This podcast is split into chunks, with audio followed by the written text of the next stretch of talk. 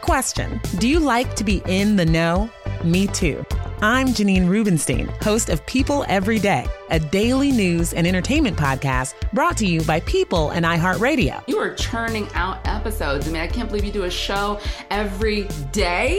It's for those who want the buzziest info from a quick, fun, and trustworthy source. Jennifer Lopez and Ben Affleck went on vacation together in Montana. They spent several days together, and a source says they have a very strong connection. The couple had notified the queen that they would like to honor her with this childhood nickname. It would not be something that Harry would ever go rogue with, like, surprise, we named her Lilibet. Listen every day to hear the stars you know and love stop by to say hello. Hey, boo, how are you? What up, girl? How you doing? Hello there. How are you? Oh, thank you for having me back, Janine. Or share candid stories about their lives. I'm talking folks like John Legend, Luna was asking me the other day, like, who do you think is prettier between this and that person? And I was like, I don't really want to answer that because it, it's not really up to me to decide who's prettier. Trisha Yearwood, Garth is wonderful because he's a real honest critic. Malala Yousafzai, the bullet went like so close to the brain and you know if you still survive from such incident you realize that maybe you're here for a reason and Tiffany Haddish. I run me a hot bath and I get my body in the tub. I play my music, my little time go ah, ah, ah, like the calm app. So, for unparalleled access to the news you need, Anti Asian hate crimes and discrimination,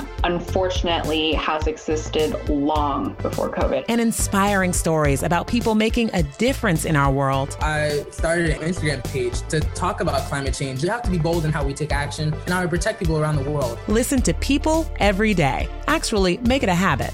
Subscribe to People Every Day on the iHeartRadio app, Apple Podcasts, or wherever you listen to your favorite podcasts.